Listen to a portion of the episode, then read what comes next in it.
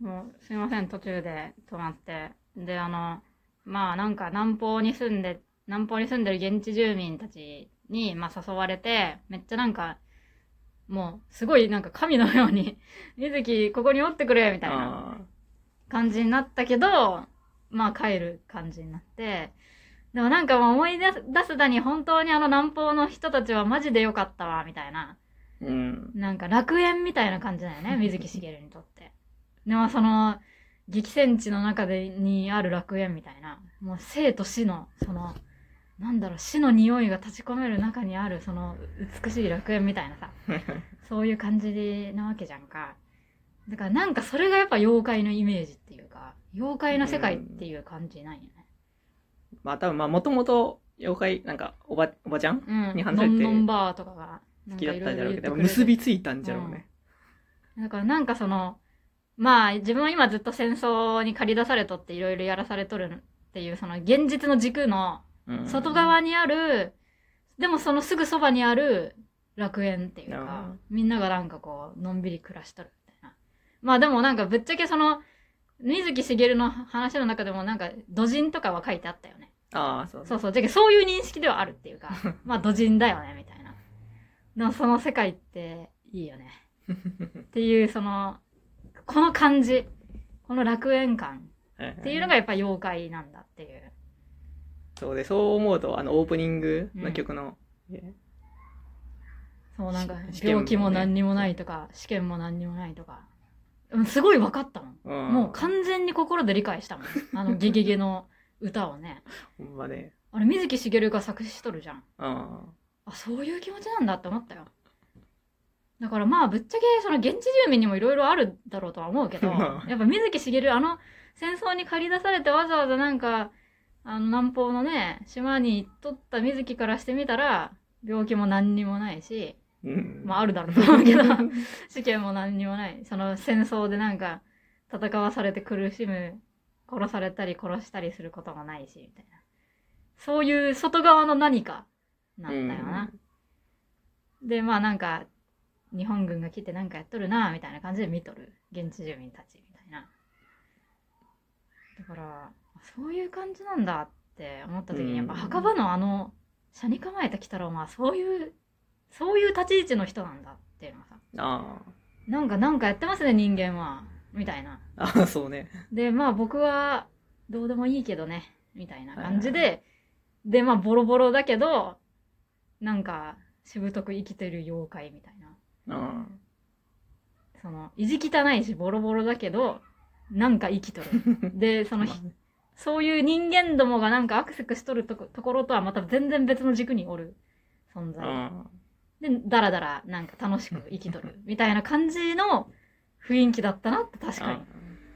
そう思うとゲナゾの妖怪はなんかそうじゃないっていう。いや、もう全然違うよ。全然違いすぎまあ、る。だんだんそうなっていったんだろうけど。うんでもそう、超超初期は多分そういうところがあったんだろうけど。うんだから、テレビシリーズが人間になって長くなって、ヒヒーロー妖怪、まあね、そうそう。ヒーローものになった時点でだいぶ多分変わって。そうそう。で、なんかあの、なんとなく私のこのもう適当にゲゲゲの鬼太郎をなんかチラッと見た感じの印象としては、80年代ぐらいの第4期だったかな。第4期かなんかそれぐらいの時に、第3期か第4期ぐらいの時にバブル時代の鬼太郎みたいなあ感じで結構ね、なんかその文明社会に対する妖怪の立ち位置が結構書かれてた時期があったような気がするんよあ。はいはい。でなんかその文明社会でどんどんなんかこうはぐれ者にされていく妖怪たちの悲しみみたいあな。ーまあ平成たぬき合戦ポンポコみたいな質感のことをやっていた時期があったなというはいはい。印象があって。なんかまあそうなってくると妖怪かわいそうだよねみたいな。あつまはじきにされていく、まあ弱者よね。要するに。あ。はいはい。だからなんか、水木が描きたい妖怪も、多分まあ弱者ではあると思うんだけど、あなんかもう、全然別の軸におる、超越、ちょっと超越しとる立ち位置で、でもまあ弱者として足毛にされとるけど、まあでもなんか、やって、やっててくださいよ、あんたらは。みたいなぐらいの雰囲気があるけど、なんか、やっぱこう、そういう、ポンポコみたいな話になるとさ、本当の弱者になっちゃうあ。まあゲナゾもそうだったじゃん。本当の弱弱者だったじゃん。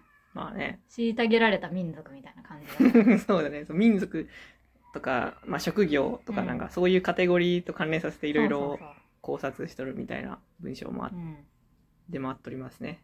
でもなんかその水木しげるがその論文に書いてある面白い考察のもう一つが水木しげるはね強者なんよねなんかずっとそのもうその小さい頃から弟がなんかメソメソしとるのを見るとなんか弱虫が映るみたいなななんて書いてあったっけ？なんか弱者がなんかそういうのがもう映るからやめてくれみたいな。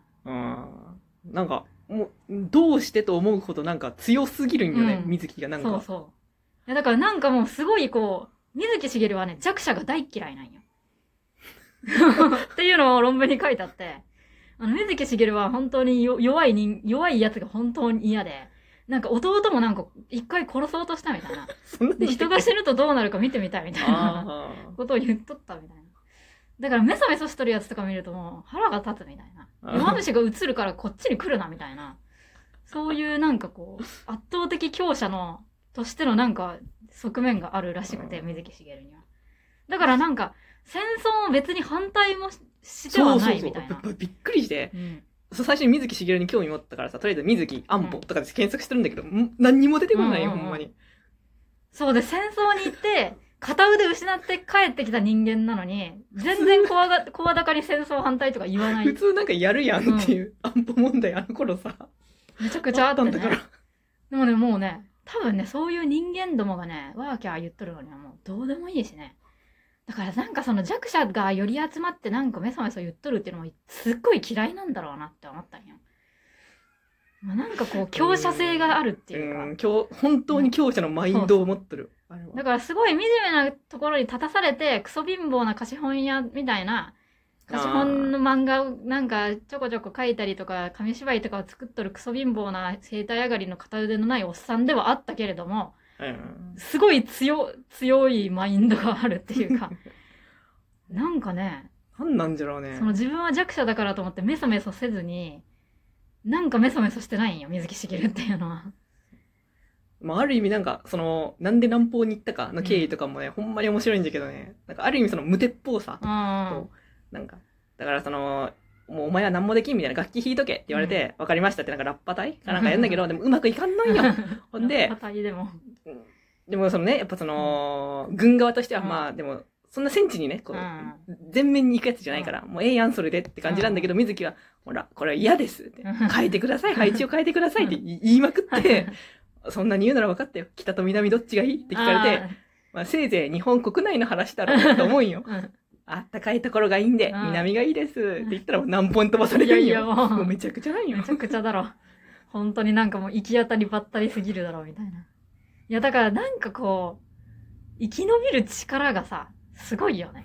こまう。なんか弱者だからってメソメソして、なんかうじうじ、もうなんかじゃダメだ、自分はダメなんだ、なんかこんな状況にしたお前らが悪いみたいな、そういう感じが全然ないっていうか。だからなんか別に声高にもう戦争反対こんな苦しい思いはもう二度とごめんですみたいな、そういうこと言わないし。まあでも戦争ってまああんま良くないよね。ぐらいのスタンスではあるっていうか。そうね。うん。良くないとは思ってはいるが、うんその、いわゆるテンプレート的な言い方を全然していない。そうそう絶対反対ということは言わないっていう。そうそうそう。しかもなんか論文の締めもさ、じゃけその、水木は結局、うん。うん。その反戦とは言っていなかったみたいな感じの流れで、で、なんか、なんだっけなーだから水木の文章をね、うん。発言か、がなんか引用しててさ、なんか、まあでも、その人、なんだっけな、まあ、価値は良かったんですけどね、みたいな。なんかそこまでの言い方じゃなかったけど、戦争自体が悪いうん。とは言わない。はいはい。まあなんか負けてこういうふうに食い物なくなって惨めになるのは嫌ですね。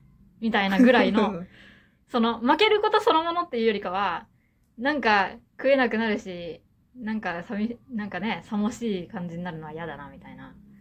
そのレベルぐらい。そうなの戦争っていうのは絶対に良くないんですよっていう口ぶりじゃ全くなさすぎて、マジでって思ったけど。いや、だから、まあ、そういうノリなんだよね、なんか。うーん。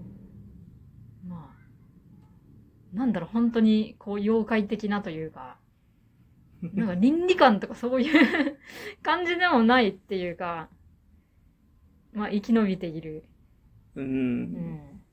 いや、でもなんかどうなんだろう。でも私もそのさ、ちゃんと当たったのがその謎の白論しかないからさ、でも最終的には何か水木の心持ちも変わったのではないか、まあね。という気持ちにはちょっとなっている。またちょっとは、その白論をちょっともう一回ちゃんと見よう。なんか全然もう完全に全てがうろ覚えの中で喋ってるけ。まあね。うん。いやでもなんかやっぱり、でもわかるよ。確かにその水木のスタンスを改めてそうやって言われて、で、なんか今までその見てきた墓場鬼太郎のこととか思い出すと、まあそうだなっていう、うん。納得するもん、なんか。その、本当になんかかわいそうじゃないんよ。弱者だけど。妖怪って弱者だけどかわいそうじゃないんよ。で、かわいそうな立場にもなんかこう、甘んじてないんよ、妖怪たちは。まあだってネズミ男ってかわいそうじゃないじゃん。汚らしいけどね。なんかそういう感じなんよね。まあちょっと、そのちゃんと論文を読みながらなんかまた次で話したいんですけど。ああ、わかりました。うん。